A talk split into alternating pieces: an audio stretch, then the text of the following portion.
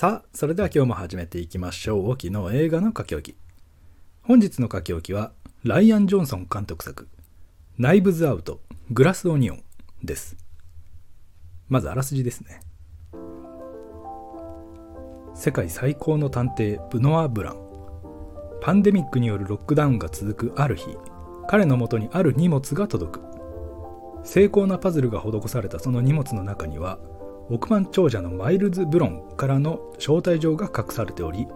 そこにはギリシャの孤島で起こる自身の殺人事件を解決する依頼が記されていた。ガラスでできた玉ねぎ型のドームを冠した豪華絢爛極まる豪邸にインフルエンサーから最先端科学者州知事まで一癖も二癖もある人物たちが集まるとゲームは幕を開ける。という物語。出演キャストにはダニエル・クレイグ。エドワード・ノートン、ジャネール・モネイ、キャスリン・ハーン、ジェシカ・ヘンウィック、ケイト・ハドソン、デイブ・バウティスタ、ほか。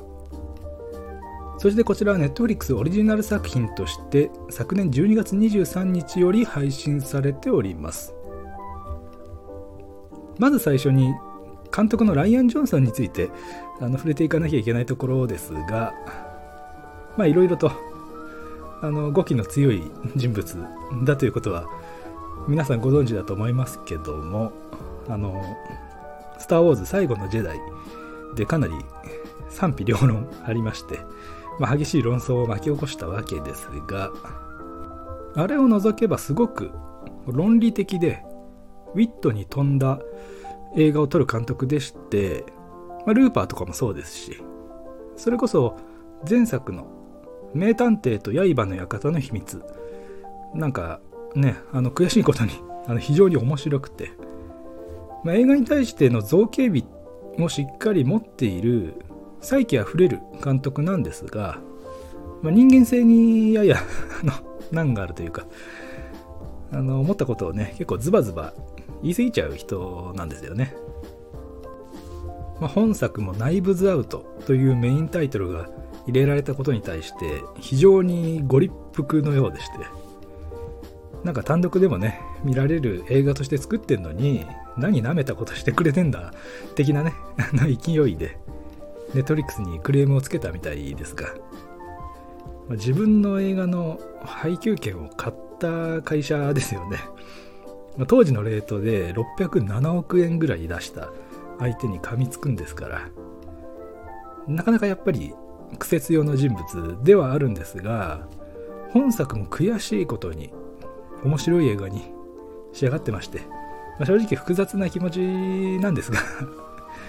ではその辺をね詳しくお話していこうかと思います。ということでライアン・ジョンソン監督非常に知的で論理的な映画を撮ると最初にお話ししましたが言い方が正しいかどうか分かりませんが映画の中でズルをしないんですよね。このグラスオニオンも内容的にはミステリーなので謎を紐解いていくわけですが話にしっかり空間を作るんですよ。誰に対しても認識できる空白とでも言いましょうか。あのコミックスとかで並べると背拍子が一つのイラストになるやつあるじゃないですか。あんな感じでグラスオニオンを何冊かの本にしたとしてこう並べていくと1冊開くんですよね。映画を見ていくとその空いたスペースに綺麗に入るような1冊をくれる。あやっぱりここに入るんだな。それで全部が揃って背拍子を見た時に1本の映画が1枚円になる。というようなすっきりとした爽快感っていうのがこの映画にはありました。話自体はチャプター刻みになってるのでまあもともとそういう風になるようにね あのできてるっちゃできてるんですがなんというかあの卑怯な後出しじゃないんですよね。こう正々堂々と話を組んでるのがよくわかるので見ていてすごく気持ちがいいんですよ、まあ、基本的には会話劇ですので言葉のやり取りが続くんですがセリフ回しもねいいですよね。おしゃれで、まあ、公開されている脚本にも少し目を通してみましたが結構シンプルな言葉だったので、まあ、翻訳の方と演者の力っていうのもかなりありそうですけども、まあ、テンポも軽快ですし最後の最後まで楽しい映画でした。ということで最後にキャストについてですがまあ贅沢も贅沢でそれぞれ主役を張れるようなねあの豪華キャストでしたね。ああいうシニカルなダニエル・クレイグやっぱりいいですよね。アモングアスやってるのとかあのめちゃ 笑いましたけどしかも相手がねあのヨーヨーマとナターシャ・リオンっていう全員本人役で出てるという、まあ、一体どういう経緯があってあのメンバーが集まってあのアモングアスをやることになったとかあの想像もつかないんですが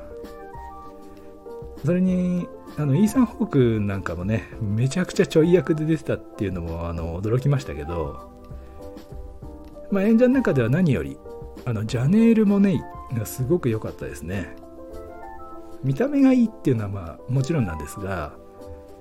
結構難しい役回りもそつなくこなしてましたのでまあ音楽活動とはまた別にいろいろ演技っていうのを見てみたいと思いました。そしてやっぱりエドワード・ノートンも非常に良かったですよね。終盤の方とかいろいろキャラクターが崩壊していくっていうのも楽しかったですしもう本当にねスター揃いなのでもうそれだけで画面がねきらびやかで楽しかったですね。それで作中でもコロナの余波みたいなの話にもかなり影響を与えていましたね。撮影が2021年半ばなので海外ではちょっと落ち着いた頃でしたかね。まあ、競技に、ね、なってみたら欧米人がマスクつけてあのハグをするのしないのっていうのの あの逆に変な違和感みたいなのを感じてしまうんですがまあ映画はこれからもずっと残るわけですからあえてこういう状況下というのを入れることである種の遺産としての表現というのが垣間見えた気がします。あの最後に補足としましてはちょっと話取れるんですけどもライアン・ジョンソンあのスター・ウォーズの新シリーズの監督が噂されてましたが